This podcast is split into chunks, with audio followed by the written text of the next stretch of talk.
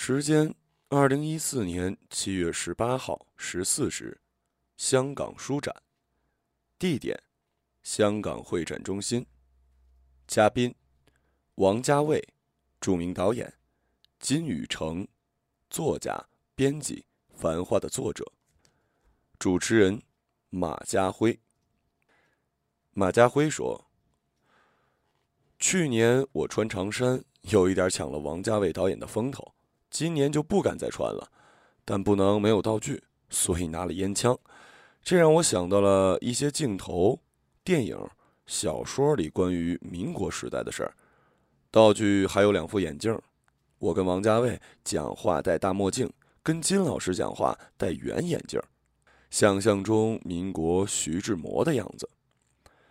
我们知道，《繁花》是一部重要的小说，有很多可以探讨的问题。特别对整部小说的理解，方言当然是我们探讨非常重要的部分。今天对谈，我们请作者金宇成先生讲讲小说的来龙去脉、过程和想法。《繁花》首先发表在网络，后在杂志发表，是慢慢集结成书的，中间有很多的修改，单行本多出了五万字。我们来分享一下。金宇成说。每天呢，在网络上闲聊，开始没目的，一个礼拜之后，知道写的是小说了，慢慢的就形成了目的。出版也是，投稿是三十五六万字，收获要压缩到二十九万字，在杂志啊单行本发表都有半年的等待期，因此我多次修改，单行本恢复到三十五万字。民国城市小说最早形成是连载，每天写一段发一段。西方很多的早期作品也通过连载，包括狄更斯啊，慢慢的推进会产生读者的提问和建议，会摸到读者的脉搏，等于是公开写作。一般我写三千字就会贴出来，有错别字，网友会指出，甚至说某某人物死的可惜，有用的意见我会记下来。可能和性格有关吧，我可以这么做。我建议合适的作者这样来写，可以在读者中得到力量。如果你很忙，网络连载可以吸引住你，慢慢有超常的发挥。大概有一个礼拜，我每天写六千字，出差就到网吧里写，写了就贴，成了习惯。马家辉说。我以为网络写作只有八零后才会做，秦老师是五零后，非常的与时俱进呢。我想到了更早的一零后，清末的时候，嗯，已经就有了连载小说。金先生有一个访谈讲，捡回民国连载小说的表达乐趣，跟读者相互交往的种种窍门，等于是清末民初，直到三四十年代的一种传统。这种作品的语言和内容有什么影响呢？小说好多的人物，好多的故事，是不是网络和连载的结果呢？金宇成说：“产生用上海话思维的方法，是因为香港和大陆不一样，大陆使用普通话，接受普通话教育已经几代人了。刚才王导还问我，大陆为什么不可以用竖排本？这是有规定的，必须横排。”必须简体字。几代人普通话教育的背景下，我们一旦写作，首先就是普通话思维。我是上海人，但我不可能在脑海里出现上海话，肯定马上转为普通话。这个转换就不是我的第一语言，是第二语言。写《繁花》的时候，为什么用上海话呀？因为我当时走进了一个弄堂网，一个老百姓讲上海话的网站里。我不去这些地方，不可能用上海话考虑文字。写了几天，写了一段接近本小说的内容，就是《繁花》的开头。菜场卖大闸蟹，你来我往，挤在一起对话，特别有力量。因此就这么写下去了。后来保持在一帖三千字，但是三千字一段不分行。过去小说一样不分行，我写六千字一段也不分行。有网友提出来说：“我应该分行，这样一块读实在受不了。”这意思是说呢，中国文学经过五六十年、七八十年的改变，已到了必须要分段、必须用西式标点符号、必须要有引号、要很多的符号，我们才看得懂的程度。而实际中国传统读本甚至没有标点，所谓可圈可点，靠读者自己圈点。从这个意义上讲，我发现我们出版的唐诗宋词标点都是错的。宋词，尤其是唐诗，前一句一逗号，下一句一句号。古代正版，比如五十年代出版的《唐人选唐诗》，真正的定本完全只用句号，每一句就是一句号，在阅读上有不一样的效果。至于为什么《繁花》有那么多人物、那么多线索，是传统的趣味；西方的趣味是中心聚焦，集中于一人。比如吃西餐是自家一套，自己吃；中餐是圆桌子，大家围在一起吃。中餐相对是集体的内容。传统话本也好，句子也好，包括内心的描写，都是简洁的递进和交错。西方则是繁琐，关注自我，关心个人。马家辉说：“网友看你连载，看到视网膜脱落，因为不分行啊。”最后就看不了了，视窗破裂，这要跟你讨医药费啊！繁花开始用人物对话，但前言第一段文字跟王家卫导演大有关系。整本书开篇第一段，我用广东话读两句啊：故故生老狗，最好是爷。阿飞正传给我，浪潮为骑马内马。王家卫导演今天坐在这儿，除了是《阿飞正传》这个重要电影的阿飞之父之外，他还懂上海话。作为上海出生、懂上海话的香港人，《阿飞正传》的导演，我们来听一下王家卫对于《繁花》对用上海话理解这部作品的一些看法。王家卫说：“其实我坐在这边听，感觉挺好的，就这样也行。我感觉呢，现在我变成书展的常客。”去年我就在这儿，因为另外一个朋友，今天又有一个，每次都是主持人提示我才能做主角说几句。你今天准备了什么道具来着？墨镜太黑了，烟枪拿出来还说有上海味道，这是错的。上海鸦片没什么关系。等一下，金老师就告诉你关于鸦片的历史，包括朱自清啊、徐志摩先生。我从小到香港。对广东人来说，不说粤语的都是上海人，而现在我们一般的感觉是，住在上海的人不一定就是上海人。金老师的书，我的感觉不是一见钟情，是一见如故，因为看这本书的时候，知道他是一非常地道的上海本地人。我从一九六三年来香港，繁花最主要的时段是上海一九六零年代到文革。还有一九八零年代到一九九零年代末，这两段时间我是空白的，因为我移居到了香港。一九九零年代我开始回上海，我的体会是在本书里有很多我上海家里发生的事情。我小的时候，我的表哥、姐姐、哥哥都可以在书里面看到一些线索，所以我看这本书的时候会感觉一见如故。还有一点。这本书有一个特别牛的地方，用的是方言，也不是单单的上海话。金老师做了一件很重要的事儿，上海话改良。今天为什么马家辉会来主持啊？是因为他一点都不懂上海话，但他看懂了这本书。还有一点，感觉现在的作家写一本书都是今天这个题目是什么，字数应该多少，书还没写好呢，就想着下一本书是什么。有一个整体的想法计划，但是金老师这本书，我看完之后马上盖起来，不能再看了，看一次就够了。因为看完这本书之后，感觉经历了一生一世，《繁花》就是有这个感觉。看《繁花》是一口气看的，味道很鲜明。金老师讲过一句话：小说的精髓就是那个味道，要写出一本有味道的书。很多人说的故事呢，很多线也很复杂，但从来故事的完整不是小说必须要具备的条件。金老师写的东西超越一个故事，我一看就感觉金老师是把一辈子的故事要讲的话都放进去了，是很浓的一锅汤。我看了，知道这有点亏。其实《繁花》可以写十本或者二十本。他说那时候没想过还能再写一本，就把所有的东西都放在这本书里了。所以我认为这本书很对得起读者。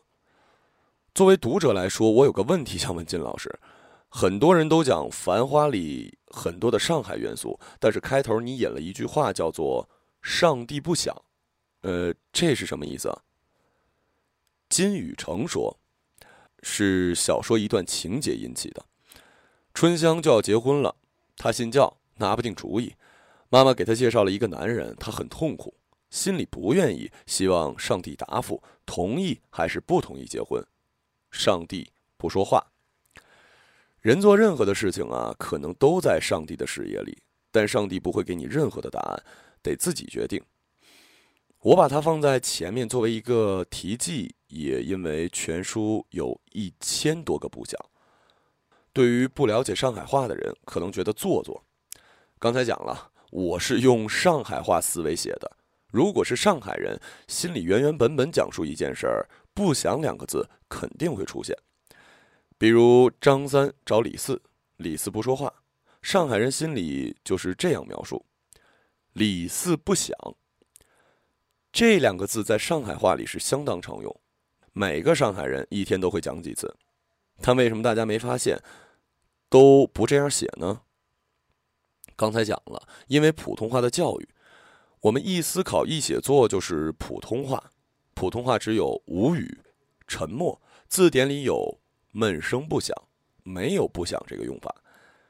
有评论家说：“哈，如果一篇两千字文章用了不响这俩字儿，别人还可以用。现在你一下子用了一千多个，这俩字儿就属于你的了，别人以后怎么用啊？我真不知道会这样啊。这两个字作为题记，是体现一种无奈和虚无。有一位评论家说，《繁花》整个的表现是。花无百日红，进入一种虚无或者及时行乐的状态。开卷是《阿飞正传》，结尾提到了温柔童年。这两个意思是因为惯常的人生观察表达方式，差不多都已经用完了。但阿飞这样的人，以另一种特殊的角度看到在城市生活的人是什么样的呢？因此，《繁花》只写上海市民阶层，包括一些不务正业者，人人都有自我的处事方式。如果祈求上帝，上帝一样是不回答的，一切只靠自己解决。王家卫说：“不想这句上海话很有意思，代表了我不讲话。不讲话不代表我赞成，但也不反对，不代表我反对，也是一个态度。”金老师。我为什么会特别有兴趣？他用这句话做书的开头是非常具有上海人的特点，很多事情都懂，或者他们已经有了一个态度，但他们用一个不想来做反应。金成宇说：“现在的读者是最聪明的，包括上海人呐，很多事情可以慷慨激昂、大声疾呼，也可以一声不响，因为大家都明白了。有一些东西呢，都是非常明白的事儿。”很多东西只可以沉默不语，书面的无语在网络上也很流行，这跟不想是差不多的意思。王家卫说：“这个词很重要，用上海方言写作，每个方言词都有艺术在里面。广东话也有，北京话也有，每一种语词都很重要，值得保留和保护。所以，我们今天也要讲一下广东话。”马家辉说：“我刚才一直在讲广东话呀，你以为我讲的是普通话吗？” 刚才啊，金老师说到上海人不表态也有态度在。刚才导演说我不懂上海人，我必须得承认啊，因为我故意不懂，因为我不喜欢懂，因为我必须承认我不喜欢上海人。从香港的角度，我从小就记得听长辈们说，上海人特别是。上海男人逃不出仨特点：第一，呃，大家都懂，怕老婆，这是我们香港人常说的。一讲到上海男人，就是给老婆洗内裤这样。所以我曾经有一段时间很努力的想讨一上海老婆，后来失败了。第二个特点就是狡猾，第三个是小气抠门儿。长辈那一代人没办法了，养成是这样，一想到上海男人就是这样说，所以我故意不懂上海话。可是我也经常好奇呀，特别是看到这本书里谈到香港的部分。香港有亲戚，好几个故事人物都跑到香港，包括收到香港亲戚寄来的明信片，甚至出现上海过去的黑话。呃，关进租界的西牢，叫到香港。金老师是怎么来看香港、上海跟香港的对比的呢？金宇成说：“上海、香港是中国历史上比较对应的两个城市。上海开户比香港晚。刚才说到到香港是旧时代上海话切口，大概二十年代的切口，现在的上海人不大知道了。”上海租界很多方式参照了香港，巡抚房的建制都是从香港警方转移到上海的，会采取香港方面的样式。英租界一些高管都是先从香港调过来。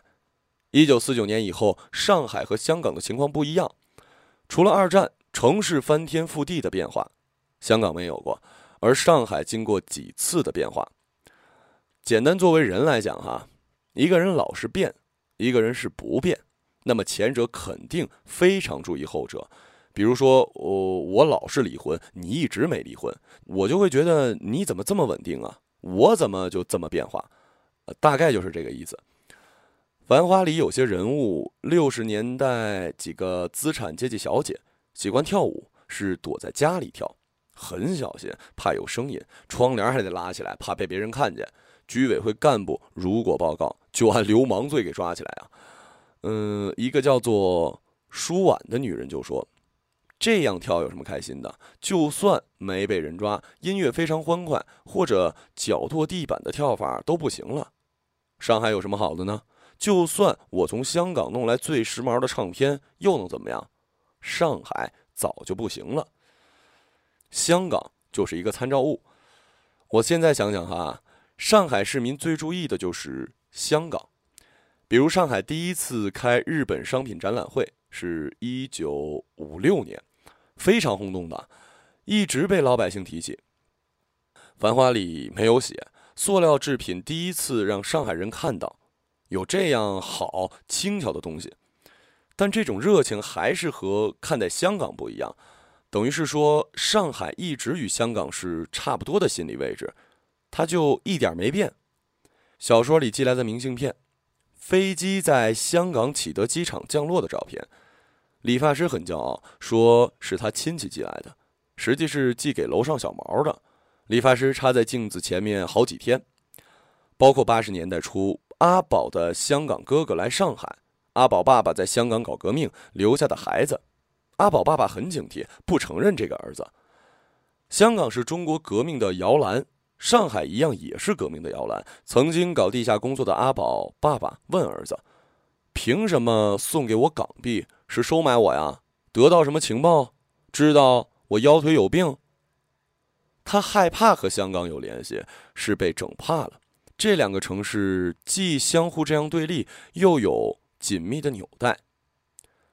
马家辉说：“你经常来香港吗？”金宇成。来的次数不多。马家辉，这一次要好好走走。香港的变化终于来了，每天我都打开报纸看电视，我就是觉得这是不一样的香港。港片你看的蛮多，比如《阿飞正传》。金宇成，嗯，一部非常好的电影。王导《阿飞正传》那结尾就是《繁花》的开头。马家辉，结尾用的。东邪西毒，金宇成是梁朝伟这一段前面部分，他这个人物从没出来过，为什么会放在后面呢？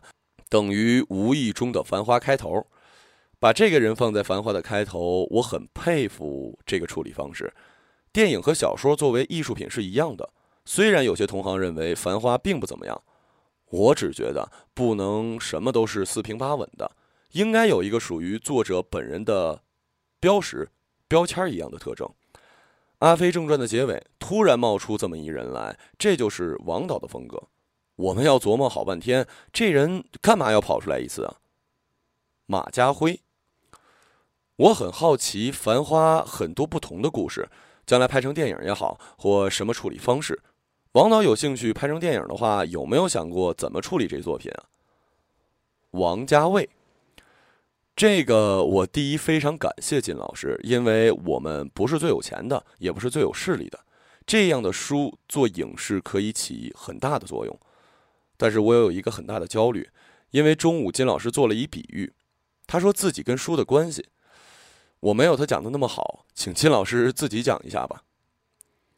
金宇成已经讲过好多次了，呃，就等于是一直不生小孩的老太太。到了五六十岁，突然怀孕了，生了这孩子，可以试想这老太太的心里啊，对于来之不易的小孩，肯定变着法的给他打扮，翻花样，不停的给他梳小辫啊，买裙子呀，买皮鞋。这也就是《繁花》改了二十遍的原因，有点不正常的心态。一个年轻的二十几岁的女人生小孩就很方便，一年可以生一个，可以连着生，很骄傲。五六十岁的女人如果怀孕，走路就很难为情了，包括他人的看法，很复杂的心情。王家卫，这也代表我们在做这种事情的时候要考虑到一种焦虑，对我来说也是一个责任。我希望可以把它做好。还有一点，我看这本书的第一感受是什么呢？其实一段时间以来，每次讲上海的文学，其实都非常明显，不知道是不是受了张爱玲的影响。永远都是非常女性的，但是金老师的小说对我来说非常的男性，而且也非常性感。这种性感不是粗犷的，也不是颓废的，是一个上海男人的性格。在这方面，我希望大家可以看《繁花》，有机会也可以找金老师以前的一本随笔集《洗牌年代》，他的小说集《迷夜》来看看。马家辉，有兴趣可以看一下。金老师的书不是单讲上海，看他的影评，还有他的中篇、短篇小说，会体会到他写的是什么。王导拍一部片儿五年、七年，金老师这点超越他了。你写小说好像停笔了二十年，蛮长的时间呀。金宇澄，九十年代以后写的就很少了，做小说编辑以后，慢慢就不写了。马家辉。回到作品的语言，王导说，方言除了表达以外，还有本身的音乐性。我们知道，金宇成先生用上海话呈现小说内容的时候，不是把每一句变成上海话写下来，注意到沟通问题。我们想听一下金老师是怎么处理这个上海方言的心得，请金老师用上海话读其中一段，这是很难得的机会啊。金宇成。今天两位一定要我念一段，我从来不念，你们希望我必须念。如果纯粹上海话，《繁花》肯定是不够格。首先，第一，上海人早晨起来要讲的字就是“侬”，“侬”就是你，你侬我侬这个字，说起来很简单，大家没有一个不认识。想想看啊，如果本书翻开都是这种上海常用字。有一种心理暗示，一般普通话读者在心理上就不喜欢他，所以《繁花》做的大量这样的事儿，是里面没有浓，也没有阿拉，都转化掉了，等于这个小说里基本上没有这些，实际蛮难做的。等于这本书里，你字变成称呼名字，或者换个位置来写，呃，只有写到北方人讲话，才有你、你们。繁花里，我写北方话可以稍微喘一口气，怎么说都可以。年轻的时候，我喜欢文学，就知道西方文学有一要件儿：写文学作品必定要奠定自我的语言，等于画画，画家要强调，比如蓝色时期或者红色时期要有个人色彩特征。中国文学到一九九零年以后，这一块就不大重视了，就像王导刚才说的。比较注意故事的完整性。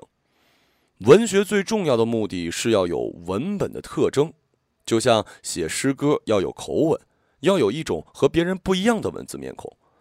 《繁花既是方言作品，又想办法做出一种文本的样子。这两样东西放在一起，甚至还包括了细节标点符号在内。繁花没有问号，基本都是逗号、句号。我们看福克纳喧哗与躁动会有五十页，一个标点都没有啊。总的来说，想办法做出个人特征来。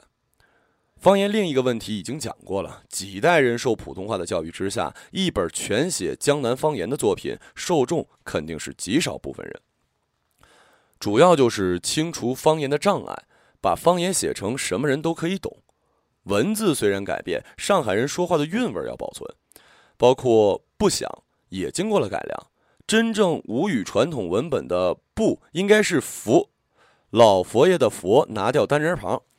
标准的苏州上海字眼儿，因为汉语字典有成语“闷声不响”，为了非上海读者可以接受的考虑，模棱两可处理了。上海话专栏作家提出这不规范，其实我做的是打开，是让外人了解上海的生活。我年轻的时候在东北务农了八年，常听见议论上海人，其实很多是因为上海话障碍的误解，也有习惯的问题。